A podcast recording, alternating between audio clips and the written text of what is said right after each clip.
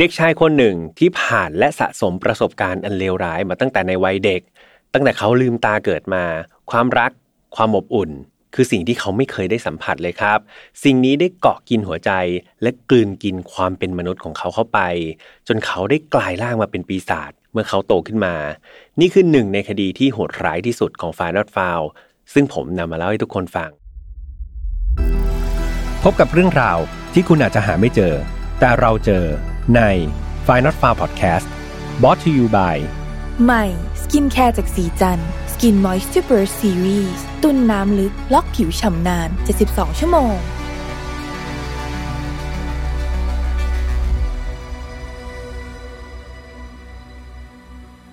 สวัสดีครับยินดีต้อนรับเข้าสู่ Final f a r Podcast นะครับ วันนี้คุณอยู่กับผมแฮมทัชพลเช่นเคยครับสำหรับ คดีในวันนี้ครับ อย่างที่พี่แฮมเกริ่นไปในช่วงของ recap นะครับ ตอนแรกเลยว่ามันเป็นคดีที่ความโหดเนี่ยค่อนข้างที่จะรุนแรงมากๆเลยเนาะดังนั้นครับ ก่อนที่เราจะไปฟังคดีเนี่ยเราสำรวจตัวเองกันก่อน เพราะว่า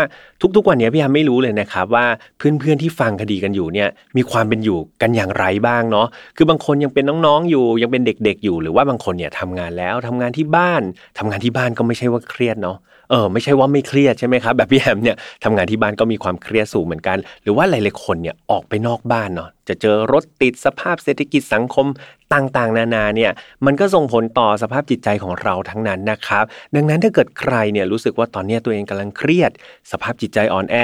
เปราะบาง อยากให้ข้ามตอนนี้ไปเลยครับ ข้ามไปเลยนะไม่โกรธกัน แล้ววันไหนที่สภาพจิตใจแข็งแรงนะครับ อยากจะกลับมาฟังเนี่ยยินดีต้อนรับเสมอครับ เหตุผลที่ต้องบอกอย่างนี้ก็เพราะว่าสิ่งที่พี่แฮมอยากจะให้ทุกคนได้รับอะไรจากคดีฆาตกรรม แล้วพี่แฮมเชื่อว่าทุก ๆ ช่องเนาะที่ทำมาเนี่ยมีจุดประสงค์เดียวกันเลยครับ คือพวกเราอยากให้เรื่องราวเหล่านี้มันกลายมาเป็นบทเรียนครับ มันเป็นประโยชน์กับทุกคน ไม่ใช่ฟังแล้วรู้สึกไม่สบายใจ อันนี้จะเป็นอะไรที่เรารู้สึกมันผิดจุดประสงค์นะครับ แล้วก็รู้สึกแย่มากๆ เหมือนกับที่พี่แอมต้องเตือนทุกครั้งนะครับ ว่าฝ่าย not found เนี่ยไม่สนับสนุนความรุนแรงเลยครับ ทุกเรื่องที่นำมาเล่าเนี่ยอยากให้ทุกคนนะครับได้ถอดบทเรียนจากอดีตที่มันเลวร้ายไม่ให้เกิดกับเรา แล้วก็คนที่เรารักครับ น้องๆอายุต่ำกว่า 18 ปีตอนนี้ อยากให้มีคุณพ่อคุณแม่จริง ๆ นะครับ เพราะว่าเรื่องราวนี้มันเกี่ยวกับครอบครัวด้วยครับ เกี่ยวกับการเลี้ยงดูมาตั้งแต่เด็ก รวมถึงมันมีพฤติกรรมที่รุนแรงมากมายเลยครับซึ่งค่อนข้างละเอียดอ่อนเนาะดังนั้น มีคุณพ่อคุณแม่อยู่ด้วย น่าจะเป็นเรื่องที่ดีที่สุดครับ เอาล่ะถ้าเกิดใครรู้สึกว่าเอาล่ะฉันเข้มแข็งสบายมากพี่แฮมภูมิต้านทานสูง หรือน้องๆที่มีคุณพ่อคุณแม่อยู่แล้ว อยากจะฟังคดีในวันนี้ มารับฟังไปพร้อมกันเลยนะครับ เรื่องราวนี้ครับต้องเริ่มต้นที่ชายคนหนึ่งครับ ที่ชื่อว่าชาร์ลส์ คาร์ล แพนซแรมครับเขาเกิดเมื่อวันที่ 28 มิถุนายนปี 1891 นะครับ ที่ East Grand Forksรัฐมินนิโซตา ประเทศสหรัฐอเมริกาครับ ถึงชาลส์เนี่ยจะเกิดนะแล้วก็เติบโตที่สหรัฐอเมริกาอย่างที่พี่แฮมบอกไป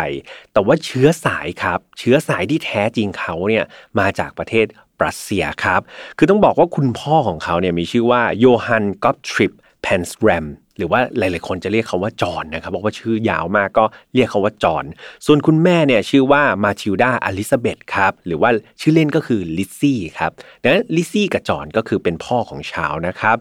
ทั้งคู่เนี่ยเคยอาศัยอยู่ที่บรัสเซียตะวันออกมาก่อนครับ ก่อนที่แบบสภาพเศรษฐกิจอะไรต่างๆเนี่ยของบรัสเซียมันจะไม่ค่อยดีใช่ไหมครับ ทั้งคู่ก็เลยอบพยพครับหนีออกนอกประเทศเลยย้ายถิ่นฐานมาเสี่ยงโชคที่ประเทศสหรัฐอเมริกานี่เอง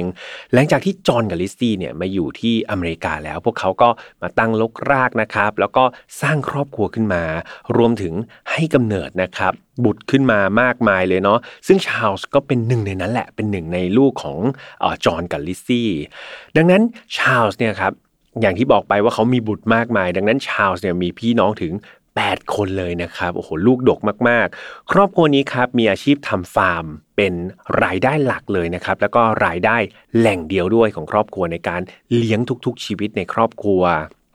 แต่ด้วยความที่ต้องบอกว่าสภาพความเป็นอยู่ครับมันก็ไม่ได้ดีมากนักใช่ไหมครับเพราะทำแต่ฟาร์มแต่ว่าลูกก็เยอะมากๆเลยใช่ไหมครับดังนั้นทำให้ชาลส์เนี่ยก็ถูกเลี้ยงถ้าพูดง่ายๆ ก็คือตามมีตามเกิดละครับเล็กอย่างหนึ่งก็คือเขาเนี่ยถูกใช้แรงงานมาตั้งแต่ยังเป็นเด็กตัวเล็กๆเลยชาลส์แล้วก็พี่น้องทั้ง 8 คนครับถูกบังคับนะครับให้ทำงานในฟาร์มของครอบครัวเขาเองเนี่ยทุกวันไม่มีวันหยุดครับ ย้ำอีกทีว่าไม่มีวันหยุดนะครับทำเจ็ดวันเลย คือเด็กๆในวัยนี้บางทีเนาะเขาก็ต้องออกไปเที่ยวไปเล่นตามภาษาเพื่อนๆ แต่ชาลส์ไม่เคยออกไปเล่นเลยครับ ชาลส์เนี่ยจะต้องช่วยงานในฟาร์มอยู่ตลอดเวลา จนกระทั่งชาลส์เนี่ยถึงวัยที่ต้องไปโรงเรียน มันเหมือนประเทศไทยเลยครับ ว่าที่อเมริกาเนี่ยเขาก็มีกฎหมายเหมือนกันว่าโอเค ถ้าเด็กอายุถึง 6 ขวบ หรือกี่ขวบเกิดในปีไหนก็ตามเนี่ยต้อง ถึงเวลาแล้วนะที่จะต้องเข้ารับการศึกษาตามที่กฎหมายระบุ ซึ่งพ่อแม่ทุกคนนะครับจะต้องส่งเด็กในวัยเรียนเนี่ยไปเข้าศึกษาในโรงเรียนตามกฎหมายนั้น ที่อเมริกาเหมือนกันครับ แล้วก็ตัวชาลส์เองเนี่ยที่เขาเกิดที่นี่เขาก็ต้องปฏิบัติตามกฎหมายของอเมริกา แต่สำหรับจอห์นกับลิซซี่เนี่ยคนที่เป็นคุณพ่อคุณแม่เนี่ยเขารู้สึกแบบ เขาไม่เห็นด้วยเลยกับกฎหมายนี้ แล้วเขาก็ไม่ชอบใจกฎหมายนี้มากๆครับ เหตุผลคือเขาไม่อยากสูญเสียแรงงานครับของลูกๆเขาไป เพราะว่าตอนที่ลูกไปโรงเรียนมันก็กินเวลาช่วงกลางวันเกือบทั้งวันเลยใช่ไหมครับ ดังนั้นเขาก็ไม่มีคนเขาไปช่วยแบบทำงานในฟาร์ม แต่หลังจากที่คิดสารตะครับ การที่จะเก็บเด็กไว้แล้วก็ทำงานในฟาร์มเนี่ย มันก็ดูผิดกฎหมายเดี๋ยวเรื่องแดงขึ้นมาติดคุกนี่แย่กันไปใหญ่ จอห์นกับลิซี่ก็เลยคุยกันว่า เอาอย่างนี้ละกัน เพื่อไม่ต้องผิดกฎหมาย ดังนั้นลูกๆเขาทุกคนรวมรวมถึงชาลส์นะครับ ถ้าเกิดถึงวัยที่ต้องไปโรงเรียนเนี่ยก็ให้ไปโรงเรียนครับ ก็ไปได้ไม่ขัดขืนครับ ไม่อยากผิดกฎหมาย แต่เมื่อไหร่ที่เลิกเรียนกลับมา สิ่งที่เด็กๆต้องทำคือเข้าฟาร์มไปทำงานทันทีครับทำงานในฟาร์มทันทีแนะนำให้หลาย ๆ ครั้งครับ ชาลส์แล้วก็น้องๆพี่ๆของเขาเนี่ยปกติคือทำงานช่วงกลางวันกลางคืนพักใช่ไหมครับคราวนี้กลายเป็นว่ากลางวันเนี่ยไปโรงเรียน กลางคืนต้องกลับมาทำงานในฟาร์ม แทบตลอดทั้งคืนเลยครับจากข้อมูลนะครับเพื่อนๆ บางช่วงเนี่ยชาลส์เนี่ยได้นอนเพียงแค่วันละ 2 ชั่วโมงเท่านั้นครับ คือเขาทำงานแบบตลอดทั้งคืน แล้วก็ได้พัก 2 ชั่วโมง หลังจากนั้นต้องตื่นแล้วก็ไปโรงเรียนอีกครับ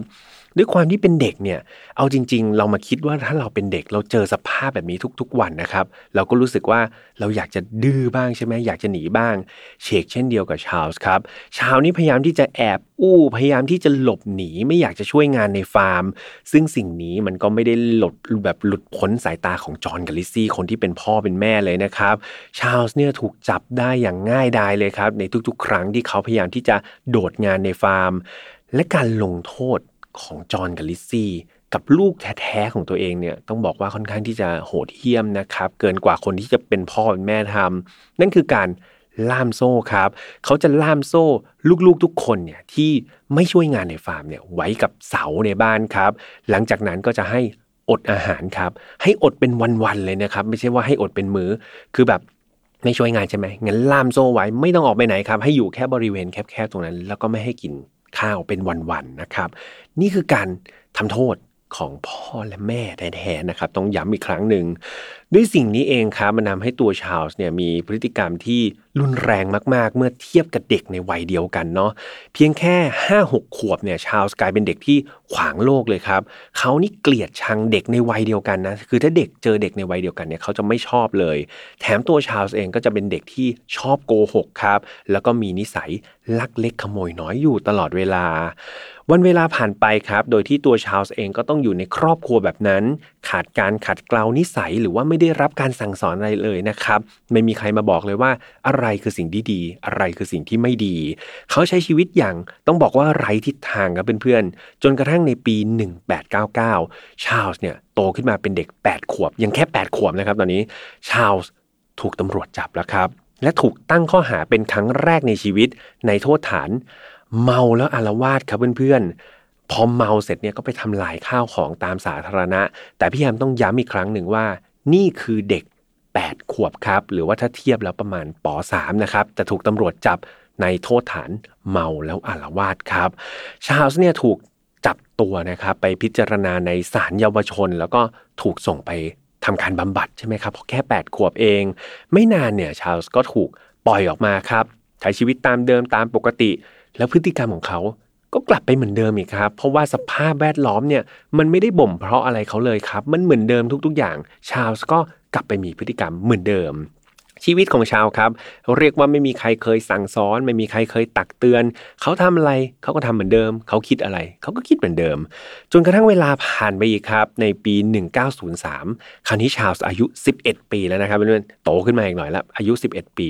เขาถูกจับอีกแล้วครับ เขาถูกจับอีกครั้ง และในข้อหาเดิมเลยครับ ก็คือเมาสุราแล้วอารวาสอีกแล้วนะครับ ก่อนที่จะถูกปล่อยออกมา และไม่นานก็ถูกจับอีกครับ ในวัย 11 ปีถูกจับคราวนี้ ข้อหาลักเล็กขโมยน้อยครับ คือเขาเนี่ยไปขโมยเค้กขนมเค้กนะครับ แล้วก็แอปเปิลครับจากร้านค้า แถมอีกหนึ่งข้อหาครับ คือเขาเนี่ยโดนจับข้อหาพกอาวุธปืนด้วยนะครับ คือ ชาลส์เนี่ยด้วยความซุกซนนะครับเขาไปรู้มาว่าข้างบ้านเนี่ยที่เป็นเพื่อนบ้านนี่มีปืน ก็เลยแอบเข้าไปครับ แอบเข้าไปขโมยปืนของเพื่อนบ้านแล้วก็พกติดตัวครับ ซึ่งตำรวจก็เห็น แต่ที่พี่แฮมพูดไปทั้งหมดนี้ไม่ว่าเมาอาละวาดขโมยของพกอาวุธ 11 ปีนะครับอายุ 11 ขวบเท่านั้นเอง เมื่อตำรวจเนี่ย จับบ่อยๆ ใช่ไหมครับ ไปนอนอยู่ในคุกเยาวชนบ่อยๆ เนี่ย ตอนนี้เหมือนจอห์นแล้วก็ลิซซี่เนี่ยคนที่เป็นคุณพ่อคุณแม่เนี่ยก็เริ่มที่จะรู้ตัวครับเพิ่งจะมารู้ตัวนะครับว่า ถ้าปล่อยไว้แบบเนี้ยมีหวังอย่าว่าแต่ว่าเอาชาลส์มาช่วยงานในฟาร์มเลย วันๆนี้น่าจะไปนอนอยู่ในคุกมากกว่า นี่คือสิ่งที่พ่อแม่เขาคิดครับเขาเลยตัดสินใจครับ ส่งชาลส์ไปที่โรงเรียนที่ชื่อว่า Minnesota State Training School ครับ ฟังแล้วลักษณะเหมือนเป็น Training School ใช่ไหมครับ แต่ว่าเท่าที่พี่แฮมไปหาข้อมูลมาเนี่ย มันจะเป็นลักษณะโรงเรียนที่เน้นการปฏิรูปนิสัยเด็กครับ หรือว่าในถ้าในภาษาไทยไม่แน่ใจพี่แฮมใช้คำผิดหรือเปล่าเนาะ ลักษณะเหมือนเป็นโรงเรียนดัดสันดานครับเพื่อนๆถ้าเกิดเพื่อนๆมีคำที่ดีกว่านี้ยังไงมาแชร์พี่แฮมฟังได้ แต่ว่าอารมณ์ ที่พี่แอมไปหาข้อมูลมาเนี่ยลักษณะคล้ายๆ อารมณ์แบบโรงเรียนดัดสันดานประมาณนี้ แต่โรงเรียนดัดนิสัยแห่งนี้นะครับ มันไม่ได้เป็นสถานที่ที่ทำการปฏิรูปชีวิตอะไรของชาลส์เลยครับ แต่มันกลับกลายเป็นขุมนรกครับ อีกขุมหนึ่งของชาลส์เท่านั้นเอง คือที่โรงเรียนแห่งนี้ครับปรากฏว่าหลังจากที่ชาลส์เข้าไปเนี่ยพ่อแม่ก็หวังให้เขาไปแบบเปลี่ยนจากสีดำเป็นสีขาวใช่ไหมครับ เป็นคนที่ดีขึ้น แต่ชาลส์เข้าไปกลับถูก ทุบตีครับ ถูกทรมานร่างกายจนร่างกายเนี่ยมีแต่รอยฟกช้ำดำเขียวเต็มไปหมด ที่เลวร้ายสุดๆครับ ต้องบอกว่าชาลส์เนี่ยถูกล่วงละเมิดทางเพศด้วยครับ โดยเจ้าหน้าที่นะครับ คนที่ได้ชื่อว่าเป็นเจ้าหน้าที่ในโรงเรียนเนี่ยทำการ ล่วงละเมิดทางเพศชาวครับ สิ่งเหล่านี้มันทำให้จิตใจของชาวเนี่มันที่มันแบบพี่แอมต้องใช้คำว่ามันบิดเบี้ยวอยู่แล้วเนาะมันยิ่งจมดิ่งแล้วก็ดำมืดลงไปเป็นทวีคูณเลยครับ แถมเรื่องราวที่เขาเจอเนี่ยมันทำให้ชาวเนี่ยเกลียดชังโรงเรียนนี้มากครับ คือเขาหนีจากนรกที่บ้านเนี่ย มาเจอนรกขุมใหญ่กว่านะที่โรงเรียนแห่งนี้จนวันหนึ่งเนี่ย ชาวตัดสินใจครับ ที่จะ เผาโรงเรียนนี้ทิ้งไปเลยครับ ก็บอกว่าในไหนฉันไม่อยากอยู่แล้ว ฉันเผาทิ้งไปเลย ชาวได้ทำการวางแผนครับและสุดท้ายเขาลงมือเผาโรงเรียนนี้ได้สำเร็จจริง ๆ ในวันที่ 7 กรกฎาคมครับปี 1905 เนี่ยเขาทำการเผาโรงเรียนนี้สำเร็จ โดยที่ไม่มีใครจับได้เลยนะครับ หลังจากที่โรงเรียนเนี่ยประสบเหตุไฟไหม้ไปใช่ไหมครับ ตัวชาลส์เนี่ยก็ต้องถูกส่งกลับมาที่บ้านอีกครั้ง แต่ไม่นานนักครับ หลังจากที่อยู่ที่บ้านเนี่ยชาลส์ก็ ไปขโมยเงินแม่ของตัวเองครับจนถูกจับนะเพราะว่าแม่เนี่ยแบบก็ต่อให้เป็นลูกไปขโมยเงินแม่ไปฟ้องตำรวจนะครับตำรวจก็มาจับชาลส์ครับแล้วก็ไปทำทันบนนะครับโดยรอบนี้ครับชาลส์ถูกส่งไปอีกหนึ่งโรงเรียน ชื่อโรงเรียนว่า Red Wing Training School เป็น Training School อีกแล้วนะครับพี่แอมก็เลยคิดว่าเป็นลักษณะเดียวกันแหละ ลักษณะคล้ายๆกันนะครับเพียงแต่ว่าครั้งเนี้ยเขาไม่คิดว่าเขาจะไปอยู่ที่โรงเรียน ที่ใหม่ได้นาน เพราะว่าชาลส์เนี่ยมีประสบการณ์ที่ไม่ดีกับโรงเรียนลักษณะนี้ที่เขาเคยเผาไปใช่ไหมคราวนี้เขาก็เลยตัดสินใจว่าส่งไปที่ใหม่ไม่เป็นไรเขาอยู่แป๊บเดียวเดี๋ยวเขาจะตัดสินใจหลบหนีออกมาครับ และใช้ชีวิตด้วยตัวเองชาลส์ทำมันจริงๆครับเพื่อนๆ หลังจากเขาไปอยู่ใน Red Wing Training School ได้ไม่นานเนี่ยชาลส์ตัดสินใจออกมาใช้ชีวิตของตัวเอง แล้วก็เหมือนเป็นวันนี้พกไปเรื่อยๆครับ เดินทางไปเรื่อยๆ ตามยถากรรม เขามักจะโบกรถครับ ส่วนมากจะเป็นรถบรรทุกเนาะที่ผ่านไปผ่านมาแล้วเขาก็โบกรถไปเรื่อยๆ เพื่อย้ายถิ่นฐานของตัวเองไปเรื่อยๆ เพื่อนๆอาจจะสงสัยว่าอ้าวแล้วชาลส์ไม่มีเงิน จะอยู่กินยังไงใช่ไหมครับ เขามี skill ครับหรือว่าความสามารถที่ทำมาตั้งแต่เด็กก็คือการลักเล็กขโมยน้อยนั่นเอง เรียกว่าชาลส์เนี่ยเขาลักเล็กขโมยน้อยไปทั่วเลยครับ เรียกว่าไปอยู่ที่ไหนก็ไปขโมยที่นั่น ซึ่งทั้งหมดนี้ที่พี่แฮมเล่าไปนะครับ การโบกรถเปลี่ยนที่ไปเรื่อยๆ ขโมยไปเรื่อยๆ เพื่อการแบบอยู่รอดของตัวเองข้ามที่ไหนนอนที่นั่น ชาลส์อายุ 12 ปีครับหรือว่าถ้าเทียบแล้วคือเด็กป .6 นะครับนี่คืออายุของชาลส์ เทียบเท่ากับเด็กป .6 ครับ ทั้งหมดที่เล่ามา ชาล์ใช้ชีวิตแบบนี้ครับ ไปเรื่อยๆ จนกระทั่งเขาก็ผ่านมันไปได้เนาะจนกระทั่งเขาอายุ 14 ปีเนี่ย ปรากฏว่าเขาโชคร้ายอีกครั้งหนึ่งครับ คราวนี้เขาโดนกลุ่มวัยรุ่นผู้ชาย 4 คนเนี่ยซึ่งเห็นชาลส์เนี่ยแบบเหมือนไปนอนตามที่สาธารณะใช่ไหมวัยรุ่นชาย4คนนี้ก็เลยรุมครับล่วงละเมิดทางเพศชาลส์นะครับ การโดนกระทำครั้งนี้มันยิ่งไปตอกย้ำครับ ชีวิตที่มันย่ำแย่ของชาลส์ให้มันแบบแย่ลงไปอีก มันไปกดเหมือนไปกดทับความมืดดำในจิตใจของชาลส์จนแทบไม่เหลือความคิดดีๆ ในความคิดเขาเลยครับ เขารู้แต่เพียงว่าเขาพร้อมนะที่จะทำทุกอย่างเลย เพื่อให้ชีวิตตัวเองเนี่ยมันอยู่รอดให้ได้ เพราะว่าโลกใบนี้มันเป็นแบบนี้ไงเขาก็เลยพร้อมที่จะสู้กับโลกใบนี้ทุกๆ วิถีทางครับ หลังจากชาลส์เนี่ยโดนล่วงละเมิดทางเพศคราวนั้น เขาเปลี่ยนวิธีคิดแบบ แบบเรียกว่าเป็นสีดำสนิทเลยครับ เขารู้สึกว่าโลกมันไม่ได้ใจดีกับเขาเลยทำไมเขาต้องใจดีกับโลกใบนี้ด้วย เขาก็ใช้วิถีชีวิตแบบดำมืดไปเลย ตั้งแต่ตอนนั้น ชาวทำงานทุกอย่างครับ เพื่อให้ได้เงิน จะเป็นการลักเล็กขโมยน้อย หรือว่าเป็นการทำกระทำที่ผิดกฎหมายได้เงินเล็กๆน้อยๆเนี่ยเขาทำหมดเลย ยกตัวอย่างเช่น มีคนไปสั่งให้เขาเนี่ยลอบวางเพลิง เขาก็ไปครับ ขายยาเสพติดเขาก็ขาย ปล้นเขาก็ปล้นด้วยครับ คือเขาทำทุกอย่างโดยไม่สนใจโลกใบนี้อีกแล้ว เขาขออย่างเดียวครับ ขอให้เขารอดครับ ให้เขามีชีวิตรอดไม่ว่าเขาจะทำอะไรเนี่ยเขายอมทำทุกอย่าง เวลาก็ผ่านไปเรื่อยๆครับจนกระทั่งในปี 1907 ตอนนั้นชาลส์อายุได้ 15 ปี เขาได้ตัดสินใจ เกณฑ์ทหารครับ เข้ากองทัพสหรัฐอเมริกา แล้วเขาก็ทำมันได้สำเร็จ เขาได้รับมอบหมายให้เป็นทหารราบที่ 6 นะครับ ที่ป้อมวิลเลียมเฮนรี่แฮร์ริสันแต่ด้วยความที่ชาวเนี่ยต้องบอกว่าเขาผ่านชีวิตอะไรมาไม่เหมือนกับคนอื่นๆครับ คือเขาผ่านอะไรมาแบบที่มนุษย์คนหนึ่งไม่ควรจะเจอ ดังนั้นตัวชาลส์เองหลังจากที่เข้าไปในกองทัพเนี่ยเขาไม่เข้าใจกฎระเบียบอะไรทั้งสิ้นเลยครับเขาไม่เข้าใจวิถีของทหารเลยนะว่าเหมือนหัวหน้าทหารนะครับสั่งให้ทำอะไรก็ต้องทำแบบเป็นระเบียบใช่ไหมครับต้องเข้าแถวต้องตื่นตามเวลาอะไรพวกนี้ ชาลส์แบบไม่รู้เรื่องครับเขาไม่เข้าใจเขาไม่เคยเจออะไรแบบนี้ เขาไม่เคยเชื่อฟังคำสั่งของผู้บังคับบัญชา หรือว่าครูฝึก เลยสักครั้งเดียวนะครับ แถมเขาเนี่ยยังติดนิสัยลักเล็กขโมยน้อยครับ คือเขาไปอยู่ในค่ายทหารก็ยังติดนิสัยลักขโมยเนาะ สุดท้ายเนี่ยชาวถูกจับครับ ในโทษฐานลักขโมยของมูลค่า 80 ดอลลาร์สหรัฐ แล้วก็ต้องรับโทษจำคุกในค่ายวินัยนะครับของสหรัฐอเมริกาเป็นเวลาถึง 3 ปีครับ เพราะว่าถือว่าทำผิดในค่ายทหารก็จะโดนโทษหนักหน่อยเนาะเมื่อครบระยะเวลาครับ คือชาวเนี่ยต้องอยู่ในคุกนาน 3 ปีเลย ออกมาเนี่ยจากเด็กอายุ 15เนี่ยก็กลายมาเป็นชาวอายุ 18 ปีแล้วนะครับพอออกมาได้เนี่ยแน่นอนว่าเขาก็ถูกในเนรเทศออกจากค่ายทหารทันที แล้วก็ กลับมาใช้ชีวิตแบบไร้จุดหมายอีกครั้งตามข้างถนนนะครับ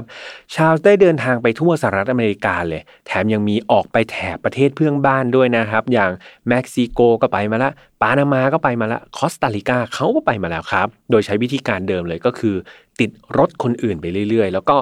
ลักเล็กขโมยน้อยครับไปอยู่ที่ไหนก็ลักเล็กขโมยน้อย ด้วยความที่เขาเปลี่ยนที่ก่อเหตุไปเรื่อยๆครับ มันยิ่งทำให้ไม่มีใครเนี่ยจับเขาได้ เขาไปขโมยของตรงนี้ทีเสร็จแล้วเอาคืนนี้เขาติดรถคนอื่นไปที่อื่นอีกละไปขโมยของที่อื่นอีก อย่างนี้ตำรวจครับตามไม่เจอหรอกครับ เพราะว่าชาวเนี่ยก็ไม่มีข้อมูลเป็นหลักแหล่ง แล้วก็เขาเปลี่ยนที่ในการกระทำเหตุเนี่ยแทบจะตลอดเวลา เนื่องจากในปี 1907 ด้วยเนี่ย มันก็เป็นเขาเรียกว่าเทคโนโลยีต่างๆนะครับเพื่อนๆมันก็ยังไม่ได้ทันสมัยใช่ไหมครับกล้องวงจรปิดอะไรเองก็อาจจะยังไม่มีหรือมีก็ไม่ชัดใช่ไหมครับแล้วก็การเก็บข้อมูลต่างๆเนี่ยมันก็ไม่ได้เป็นเดต้าเบสเหมือนในปัจจุบัน ดังนั้นชาลส์เนี่ยมีความสบายใจมากครับในการที่จะก่ออาชญากรรมของเขาไปทั่วเลยครับ โดยที่ไม่มีใครหาตัวเขาเจอ นอกจากนี้ชาลส์ยังได้เปลี่ยนชื่อครับ คือที่พี่แอมเล่ามาเนี่ยจริงๆเขาเปลี่ยนชื่อไปเรื่อยๆเนาะเขาเปลี่ยนชื่อไปสารพัดเลย แต่ว่าขออนุญาตเรียกเขาว่าชาลส์เหมือนเดิมนะครับ จะได้ไม่งง โดยเขาเนี่ยผ่านการขโมยของเนี่ยเล็กสุดก็คือจักรยานครับ ใหญ่สุดเนี่ยเขาขโมยเรือยอทครับเรือยอทเขาก็ขโมยมาแล้วนะครับนายชาลส์คนนี้ แต่บางครั้งเนี่ยเขาก็เคยพลาดครับ เคยโดนจับได้ แต่ว่าสุดท้ายเนี่ยด้วยความที่เป็นโทษการ ลักขโมยของเนี่ยสุดท้ายชาลส์เนี่ยไปติดคุกอยู่ไม่นานก็ถูกปล่อยออกมาอีก แต่ต้องบอกว่ารูปร่างของชาลส์ครับ ตอนนี้เขาเป็นชายกำยำนะแล้วก็มีรูปร่างที่ใหญ่โตแข็งแรงมากๆ แล้วบวกกับการที่เขาเนี่ยทำงานหนักมาตลอดชีวิต ตั้งแต่เด็กคือทำงานในฟาร์มอย่างหนักใช่ไหมครับ พอโตขึ้นมาเนี่ยด้วยความที่ต้องดิ้นรนชีวิตอะไรของตัวเองเนี่ยทำให้ร่างกายเขาเนี่ย แข็งแรงมากๆครับ แล้วก็มีพละกำลังมหาศาล ดังนั้นครับเขามักจะใช้พละกำลังของเขาเนี่ยในการไปก่อเหตุ ล่วงละเมิดทางเพศ ผู้ชายกับเพื่อนๆที่เขาดักปล้น คือเขาเนี่ยมักจะเรียกว่าเลือกเหยื่อเป็นผู้ชาย คือเขาจะไม่เหมือนอาชญากรคนอื่นที่เราเคยเล่ามาเนี่ยเขาจะเลือกเหยื่อครับเป็นผู้ชายเพื่อทำการปล้นก่อน จากนั้นก็จะทำการล่วงละเมิด เหยื่อที่เป็นผู้ชาย แต่ต้องบอกเพื่อนๆว่าการล่วงละเมิดผู้ชายเนี่ยเอาจริงๆมันยากมากๆครับ เพราะว่าเหยื่อเนี่ยก็มีพละกำลังในการต่อสู้เหมือนกันถูกไหมครับ คือผู้ชายก็ต้องมีแรงมากกว่าผู้หญิงอยู่แล้ว ดังนั้นเราจินตนาการได้ถึงความแข็งแรงของชาลส์เลยนะครับว่าชาลส์เนี่ย เขาสามารถล่วงละเมิดทางเพศเหยื่อที่เป็นผู้ชายได้ แล้วเขาเอาชนะได้ได้ทั้งเงิน แล้วก็ได้ทั้งการล่วงละเมิดทางเพศเหยื่อเนี่ยแสดงว่าเขาเป็นคนที่มีพละกำลังมหาศาล และสิ่งนี้เองมันบ่งบอกถึงความน่ากลัวมากๆของชายคนนี้ในเวลาเดียวกันเลยครับ นานวันเข้าเนี่ยด้วยสิ่งที่เขาเจอมาตลอดชีวิตเนี่ยต้องบอกว่าชาวเนี่ย พัฒนาความสามารถแล้วก็ประสบการณ์ไม่ดีไม่ดีเนี่ยเอาไว้เพียบเลยครับ เรียกว่าเป็นผู้เชี่ยวชาญในการก่ออาชญากรรมเลยก็ว่าได้ การทำงานในด้านมืดทุกอย่างครับ เขารู้ดีเลยนะว่าจะต้องทำอะไรและ มันจะให้อะไรกับเขากลับมา และพี่แฮมก็เชื่อนะครับ ว่าหลายๆคนก็รู้นะว่าการทำงานในสายสีเทาๆ สีดำๆเนี่ยมันได้เงินมหาศาล เช่นเดียวกับชาลส์ครับ นั่นเป็นเหตุผลที่เขาไม่คิดจะทำงานสุจริตอยู่แล้ว เพราะว่าทำงานในสายมืดเนี่ยมันได้เงินเยอะ ในส่วนของชาลส์เองเนี่ยเรียกว่าพอคล่ำบอดในวงการนี้มานานๆเนี่ยโหเขามีเงินเยอะมากขึ้นเรื่อยๆครับโดยเฉพาะการก่อเหตุในเดือนสิงหาคมปี 1920 ตอนนั้นชาลส์เนี่ย เติบโตมาในสายอาชญากรเนี่ยจนถึงอายุ 28 ปีแล้วนะครับ ชาลส์ได้ไปก่อเหตุปล้นครับ ในเมืองนิวพอร์ต รัฐโรดไอแลนด์ โดยสถานที่ที่เขาปล้น ก็คือคฤหาสน์ของวิลเลียมฮาวเวิร์ดแทฟต์ครับ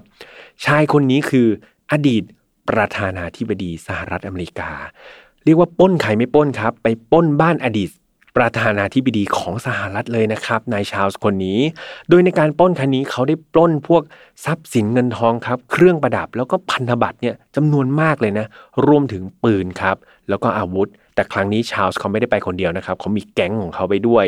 และด้วยทรัพย์สินต่างๆครับ ที่ขโมยมาจากบ้านอดีตประธานาธิบดีเนี่ยมันเยอะมากครับ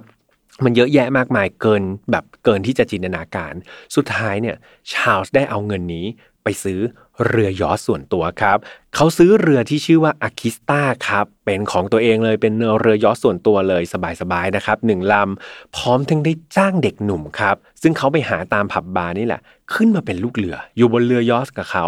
โดยชาลส์เนี่ยบอกกับลูกเรือว่าเขาเนี่ยจะเดินทางไปยังทวีปแอฟริกาตะวันออกมา มาเป็นลูกเรือให้เขาหน่อย ตลอดการเดินทางครับชาลส์เนี่ยจะเอาเหล้านะครับเอาเบียร์เครื่องดื่มแอลกอฮอล์เนี่ยไปแบบจัดปาร์ตี้ครับบนเรือแล้วก็สังสรรค์กันอย่างสนุกสนาน แต่เหตุผลของเขาเนี่ยไม่ใช่เพื่อความบันเทิงของทุกๆคน เพื่อความบันเทิงของเขาคนเดียวครับ คือเขาเนี่ยต้องการให้ลูกเรือหนุ่มๆเนี่ยเกิดการเมาพอเมาก็ไม่ได้สติพอไม่ได้สติมันง่ายมากครับ ที่เขาจะจับเด็กหนุ่มเหล่านั้น มาเป็นเหยื่อในการล่วงละเมิดทางเพศครับ และหากลูกเรือคนใดเนี่ย ขัดขืนเขานะครับ เขาจะทำการให้ลูกน้องของเขาเนี่ยจับมาทรมานด้วยสารพัดวิธีเลยครับ ก่อนที่สุดท้ายพอทรมานจนหนำใจเนี่ยเขาก็จะฆ่าทิ้งอย่างเยี่ยมโหด ต้องบอกเพื่อนๆว่าการสังหารคนในขณะที่เรืออยู่กลางทะเลเนี่ย มันเป็นอะไรที่สุดแสนจะง่ายดายครับเพราะว่าไม่มีคนรู้ไม่มีคนเห็นเลยครับ มันเป็นเรือที่ลอยอยู่กลางทะเล ดังนั้นฆ่าทิ้งแล้วก็โยนทิ้งลงทะเลซะ ดังนั้นการกำจัดศพก็แสนจะง่ายด้วยนะครับ มีลูกเรือครับที่อยู่ในทริปนั้นถูกสังหารไปมากถึง 10 รายเลยนะครับ 10 คนเลยนะครับที่ถูกฆ่าตาย ก่อนที่เรือยอชต์อะคิสตาลำนี้จะเทียบท่านะครับ แถวแถวแอตแลนติกซิตี้โดยมีลูกเรือนะครับ รอดชีวิตเพียงแค่ 2 คนเท่านั้นเองครับ คือขึ้นเรือไปทั้งหมด 12 คนตายไป 10 อีก 2 คนรอดนะครับ ก็หลบหนีเข้าป่าไป แล้วก็ไม่มีข้อมูลของ 2 คนนั้นเลย หลังจากขึ้นฝั่งครับวันที่ 26 ตุลาคมเนี่ยชาลส์ก็ไปก่อเหตุอีกครั้งโดยการลักทรัพย์นะครับแล้วก็มีอาวุธปืนในครอบครองเขาก็ถูกจับกลุ่ม แล้วก็ถูกจำคุกอยู่ที่นั่นราวๆ6 เดือนเท่านั้นเองครับ ก็ออกจากคุกมาอีก คราวนี้เขาก็ขึ้นเรือครับ ไปที่ประเทศแองโกลา ซึ่งที่นี่ครับ เขาก็ได้ไปล่วงละเมิดทางเพศ แล้วก็ฆ่าเด็กชายคนหนึ่งอายุประมาณ 11 ปีเท่านั้น แถมในช่วงนั้นครับ เขาได้ไปเช่าเรือลำหนึ่งนะครับเพื่อนๆแล้วพร้อมกับฝีพายก็คือเป็นแบบคนที่พายเรือเก่งเนี่ยอีก 6 คน เหตุผลคือชาลส์เนี่ยอยากจะออกไปล่าจระเข้ครับชาวบอกโอ้ยมันเป็นสิ่งที่เขาอยากจะทำมากไหนๆไปแถบนั้นแล้วอยากจะไปล่าจระเข้ก็ไปเช่าเรือพร้อมฝีพายมา ปรากฏว่าหลังจากที่พายเรือไปล่าจระเข้ได้สักพักหนึ่งชาลส์ครับ ได้นำปืน ยิงฝีพายทั้ง 6 คนทิ้งหมดเลยครับ ก่อนที่จะโยนร่างนะครับ หรือว่าศพของทั้ง 6 คนนั้น ให้จระเข้กินครับ เขาโยนทิ้งให้จระเข้กินศพ แล้วเขาก็ยืนดูกันอย่างแบบ ต้องเรียกว่าแบบเหี้ยมโหดนะครับ แล้วก็อำมหิตมากๆครับพี่แอมต้องใช้คำนี้ ซึ่งเหตุการณ์การโยนร่างของมนุษย์ทั้ง 6 ร่างลงไปให้จระเข้กินเนี่ย ถือว่าเป็นหนึ่งใน อาชญากรรมที่คนพูดถึงนายชาลส์คนนี้มากที่สุดเลยนะครับในประวัติศาสตร์ หลังก่อเหตุแล้วก็ไม่มีใครจับได้อีกเนี่ยเขาก็ได้ตัดสินใจเดินทางกลับอเมริกาอีกครั้งหนึ่ง ชาลส์ตอนนี้ครับ อายุ 30 ปีแล้วเนาะ แต่ถ้าเกิดตามที่พี่แฮมเล่าแบ็กกราวมาเนี่ย ทุกคนจะรู้เลยครับว่ามันเป็น 30 ปีที่เต็มไปด้วยประสบการณ์ที่มันโชคโชน การได้เดินกลับมาเหยียบแผ่นดินบ้านเกิดอีกครั้งครับ เนี่ย คนในประเทศเนี่ยไม่รู้เลยนะว่า การมาเยือนกลับมานั้นอะมันคือการที่เหมือนปีศาจเนี่ยกลับมาสู่ขุมนรกนี้อีกครั้งหนึ่งแล้ว ชาลส์ได้กลายเป็นฆาตกรต่อเนื่องครับ ซึ่งก่อเหตุอาชญากรรมมากมาย รวมถึงคดีล่วงละเมิดทางเพศอีกนับไม่ถ้วน ชาลส์เนี่ยถูกจับได้ในปี 1923 ครับ ในคดีย่องเบา แต่สุดท้ายแล้วเนี่ยตำรวจเนี่ย ก็ไม่ได้รู้สึกสงสัยอะไรในตัวเขา คือต้องบอกว่าตอนที่เขาโดนจับได้ในคดีย่องเบาเนี่ย จริง ๆ เขาเริ่มที่จะฆ่าคนแล้วนะครับ แล้วก็มีคดีล่วงละเมิดทางเพศมากมายเลย เพียงแต่ตำรวจเนี่ยเขาไม่ได้รู้สึกว่าชาลส์เนี่ยที่เป็นโจรย่องเบาเนี่ยจะไปก่อเหตุฆาตกรรมคนได้ คือเขาไม่ไม่ได้ลิงก์คดีเข้าหากัน ดังนั้นเวลาเขาเห็นว่าชาลส์ถูกจับด้วยคดีย่องเบาเขาก็ให้โทษเพียงเบาๆครับ คุกไม่กี่ปี แล้วก็ปล่อยชาวออกจากคุกพอชาวออกจากคุกครับเขาก็ไปก่อกรรมทำเข็นเหมือนเดิมครับ ไปสังหารคนอีกมากมายเลย แต่ว่าพี่แอมขออนุญาตไม่เล่าทุกเคสนะครับ เพราะว่าถ้าเล่าทุกคดีเนี่ยคิดว่าประมาณ 3 ชั่วโมงนะครับถึงจะจบคดีนี้ได้ คือเอาเป็นว่าก่อเหตุอาชญากรรมทั้งฆ่าคน แล้วก็ล่วงละเมิดทางเพศคนเนี่ยเยอะมากจริง ๆ แต่เพราะว่าความชั่วร้ายของเขาครับ มันไม่มีที่สิ้นสุดนะเขาไม่เคยอยากจะหยุดทำในที่สุดเนี่ยเขาก็พลาดจริง ๆ ครับ เขาถูกจับได้ครับ ในวันที่ 30 กรกฎาคมปี 1928 เนี่ยเขาถูกจับกลุ่มที่วอชิงตัน ในคดีขโมยวิทยุครับ แล้วก็เครื่องประดับจากทันตแพทย์คนหนึ่ง แต่รอบนี้เนี่ยตำรวจเริ่มสงสัยครับว่าชาลส์เนี่ยอาจจะเกี่ยวข้องกับคดีฆาตกรรมหลาย ๆ คดีที่ยังจับตัวคนร้ายไม่ได้ เพราะว่าดูจากรูปพรรณสันฐานของชาลส์แล้วเนี่ยมันคล้ายๆครับ กับปากคำของเหล่าพยานที่เห็นที่เกิดเหตุ แล้วก็เล่าให้ตำรวจฟังไว้ พอไปดูชาลส์เนี่ยมันเข้าเขามากๆ นั่นทำให้ตัวชาลส์เองครับ ถูกนำไปสอบปากคำในคดีฆาตกรรมเพิ่มเติมนะครับ แล้วก็เซอร์ไพรส์มากๆครับเพื่อนๆประหลาดใจมากๆ หลังจากที่ตำรวจเนี่ยนำชาลส์ไปสอบปากคำเนี่ย ปรากฏว่าชาลส์ไม่คิดจะปฏิเสธเลยครับ เขากลับเล่าทุกอย่าง ความโหดร้ายทุกอย่าง การกระทำทุกอย่างที่เขาทำเนี่ย ให้เจ้าหน้าที่ตำรวจฟังแบบ หมดเปลือกเลยครับเขามีทัศนคติที่เรียกว่าแย่มากๆกับมนุษย์ด้วยกันเอง คือเขามองนะครับว่ามนุษย์เนี่ยคือสิ่งเลวร้ายครับ โลกนี้มันน่าขยะขยง และเขาต้องการที่จะกำจัดมนุษย์นะครับ ให้หมดโลกนี้ไปซะ ชาลส์บอกว่าการที่เขาฆ่ามนุษย์เนี่ยมันเป็นหน้าที่ครับ หน้าที่ของเขาที่สมควรจะทำด้วยซ้ำสิ่งเหล่านี้ครับเพื่อนๆมันเป็นการสะท้อนสภาพจิตใจที่มันย่ำแย่ของชาลส์นะครับ ที่มันผ่านอะไรมาตั้งแต่วัยเด็ก อย่างไรก็ตามครับคำรับสารภาพนี้มันก็ทำให้ชาลส์เนี่ย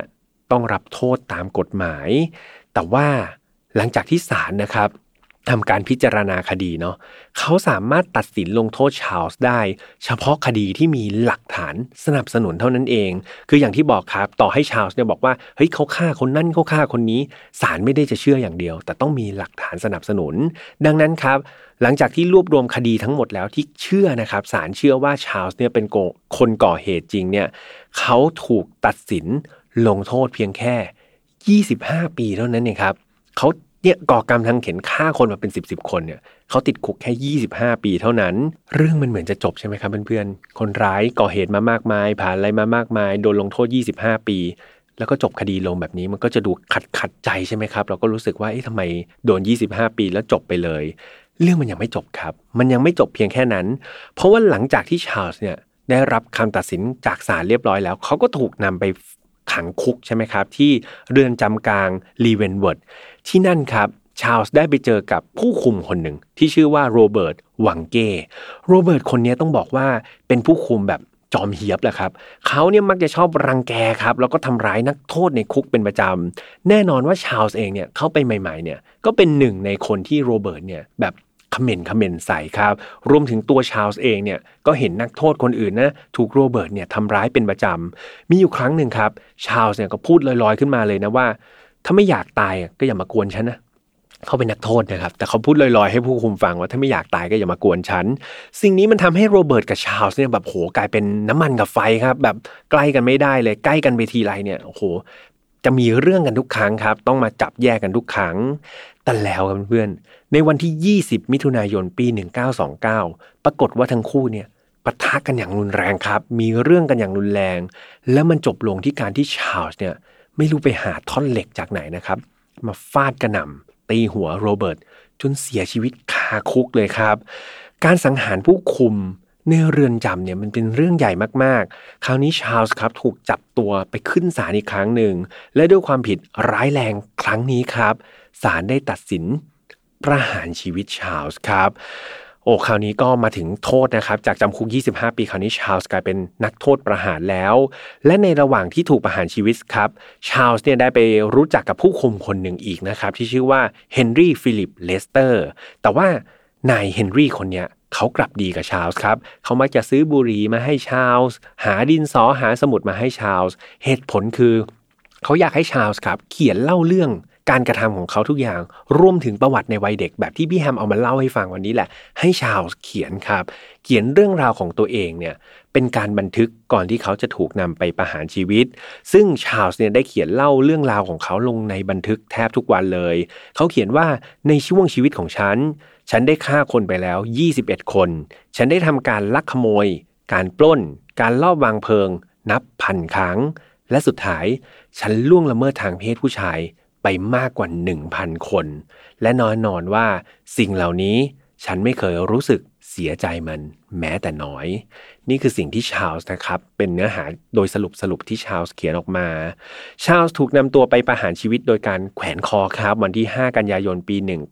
1930 ในขณะที่เจ้าหน้าที่เพชฌฆาตนะครับ ถ้าเราจินตนาการตอนแขวนคอนะถ้าใครเคยดูหนัง เขาก็ต้องเอาไอ้ผ้าถุงดำๆใช่ไหมครับ ไปครอบหัวก่อน แล้วก็มีการถามตามธรรมเนียมนะครับว่าเฮ้ยนายอยากจะพูดอะไรเป็นครั้งสุดท้ายหรือเปล่า ปรากฏว่าเพชฌฆาตคนนี้ครับก็เอาถุงเนี่ยครับกำลังจะไปคลุมหัวชาวก็ทำนู่นทำนี่ไป จังหวะนั้นเองครับ ชาลส์เนี่ยแบบถมน้ำลายครับใส่หน้าเพชฌฆาตเลยครับแบบถุยน้ำลายใส่ แล้วก็ ขออนุญาตนะครับเพื่อนๆอาจจะเป็นคำที่ไม่ค่อยเพราะเท่าไหร่แต่พยายามจะแปลให้มันเพราะที่สุดเนาะชาลส์เนี่ยพูดกับเพชฌฆาตว่าเฮ้ยเร็วๆหน่อยสิว่าไอเวนในขณะที่แกกำลังงกงกเงินเงินอะไรอยู่เนี่ยฉันฆ่าคนได้อีกเป็นสิบคนเลยนะเว้ยนี่คือสิ่งที่ชาลส์พูดต้องของภัยทุกคนด้วยนะครับเพราะว่าภาษาอังกฤษหยาบกว่านี้เองนะครับแต่พยายามพยายามแปลให้มันไม่หยาบแสดงถึงความซ่ายันหยดสุดท้ายนะครับของชาลส์จริง ๆ หลังเสียชีวิตเนี่ยเขาได้ถูกนำไปฝังนะครับในสุสาน ทันทัญสถานนะครับของเรเวนวอร์ดนะครับโดยป้ายหน้าหลุมศพของชาลส์เนี่ยไม่ได้ระบุชื่อชาลส์ด้วยซ้ำนะครับแต่ว่าเป็นการเขียนหมายเลข ของนักโทษครับก็คือ 31614นะครับเป็นหมายเลขนักโทษของชาลส์เนี่ยสลักไว้บนแผ่นหินเท่านั้นเองครับ เพราะว่าเขาเนี่ยไม่อยากให้ใครแบบไปสนใจในตัวชาลส์นี้นะครับ ความโหดร้ายทั้งหมดของนายชาลส์แพนสแรมที่พี่แฮมเล่าให้ฟังมาเนี่ยมันกลายมาเป็นเรื่องนะครับแล้วก็แรงบันดาลใจในการสร้างภาพยนตร์ด้วยนะครับ อย่าง Charles p a n s r a m The Spirit of Hester and Revenge นะครับในปี2011 นะครับ หรือว่าแปลเป็นไทยก็คือวิญญาณแห่งความเกลียดชังและเครียดแค้นนะครับ ไม่เคยดูนะครับ เรื่องนี้ถ้าเกิดเพื่อนๆสนใจก็สามารถที่จะไปตามดูกันได้ โดยเป็นผลงานการกำกับของจอห์นบาวสกี้นะครับ ก็นั่นแหละครับจบกันไปแล้วนะครับ กับเรื่องราวที่พี่ยมต้องใช้คำว่า เฮ้ยต้องในหัวเนี่ยมันมีแต่คำว่า เฮ้ยเฮ้ยแบบหลายครั้งมากๆ แบบเฮ้ยจริงเหรอจริงเหรอโดยเฉพาะชีวิตในวัยเด็กครับ ต้องบอกว่า เด็กเนี่ยที่เราผ่านชีวิตมาแบบปกตินะครับ ว่าเอ้ยเราไปโรงเรียนมา 6 ขวบเราเข้าโรงเรียนใช่ไหมครับ12 ขวบอยู่ป .6 เข้ามัธยมเข้ามาหาลัยหรือว่าอะไรก็ตามไปเนี่ย มันเป็นคันลองหรือเป็นวิถีปกติมากๆเลยครับ ของมนุษย์คนหนึ่ง แต่ว่าเราต้องเชื่อครับว่าบนโลกใบนี้ยังมีมนุษย์อีกหลาย ๆ คนเลยครับ ที่เขาไม่ได้รับโอกาสแบบนั้น เขาอาจจะเกิดมาในครอบครัวที่ไม่พร้อม หรือว่าเกิดมาในสภาพแวดล้อมที่ไม่ดีมากนัก ดังนั้นครับ วิถีชีวิตกระบวนการคิดทัศนคติอะไรของเขาเนี่ย มันก็อาจจะทำให้เราเนี่ยรู้สึกแบบ อืม ตกใจได้เหมือนกันนะครับ รวมถึงข้อคิดครับที่ได้จากวันนี้เลยคือเด็กๆครับทุกคนเนี่ยเขาเกิดมาเนี่ยเขามีความคิดเป็นของตัวเองเขามีตัวตนเป็นของตัวเองแหละครับ แต่สิ่งที่สำคัญที่สุดก็คือการบ่มเพาะเขาให้เป็นคนดีนะครับ เด็กบางทีเขาไม่รู้หรอกครับว่าอะไรทำดีหรือไม่ดี พ่อแม่ครับ หรือว่าผู้ปกครองเนี่ยเป็นคนที่คอยแนะนำเขาเนาะว่า สิ่งไหนที่ควรจะทำสิ่งไหนที่ไม่ควรจะทำประสบการณ์ของผู้ใหญ่นะครับ คือความรู้ที่ดีที่สุด ดังนั้นอย่าลืมครับ หันไปกลับไปให้เวลาคนในครอบครัวกันด้วยเนาะสำหรับ File Not Found ครับ เราออกอากาศทุกวันอังคารแบบนี้ทั้งช่อง Mission to Pluto เหมือนเดิมครับ ไม่ว่าจะเป็น YouTube Spotify SoundCloud Podbean Apple Podcast นะครับ ถ้าเกิดใครอยากฟังแบบยาวๆนะครับ File Not Found แบบยาวๆไปเลยก็มีใน Spotify กับ Apple Podcast ครับ ตามกันไปในแฟนเพจได้นะครับ เดี๋ยวเราอาจจะมีกิจกรรมดีๆนะ เพราะว่าตอนนี้ทาง File Not Found เราไปเป็น media partner กับ Night Edge Pictures ด้วยนะครับ ดังนั้นเดี๋ยวอาจจะมีกิจกรรมดีๆนะครับ ให้เพื่อนๆเนี่ยร่วมสนุกกัน แล้วก็อาจจะมีโอกาสได้ไปทำกิจกรรมร่วมกันนะครับ ติดตามได้ทางแฟนเพจของ Mission to Pluto ได้เลย หรือว่า Exclusive กว่านั้นครับสำหรับครอบครัว Final f i l ตามเข้าไปใน Final f i l Family ครับ เดี๋ยวมีอะไรเพี่มจะไปแอบบอกในนั้นก่อนนี่ ให้สิทธิพิเศษอยู่จิตหนึ่งนะครับ ดังนั้นตามเข้าไปเป็นครอบครัวเดียวกันได้นะครับ สุดท้ายรักษาดูแลตัวเองดีๆนะครับ แล้วเจอกันใหม่วันอังคารหน้านะ วันนี้ขออนุญาตไปพักก่อนนะครับ สวัสดีครับ พบกับเรื่องราวที่คุณอาจจะหาไม่เจอ แต่เราเจอใน f i n a l f a r Podcast Presented by สีจัน Skin Moisture Burst Series ตุนน้ำลึกล็อกผิวชำนาน 72 ชั่วโมง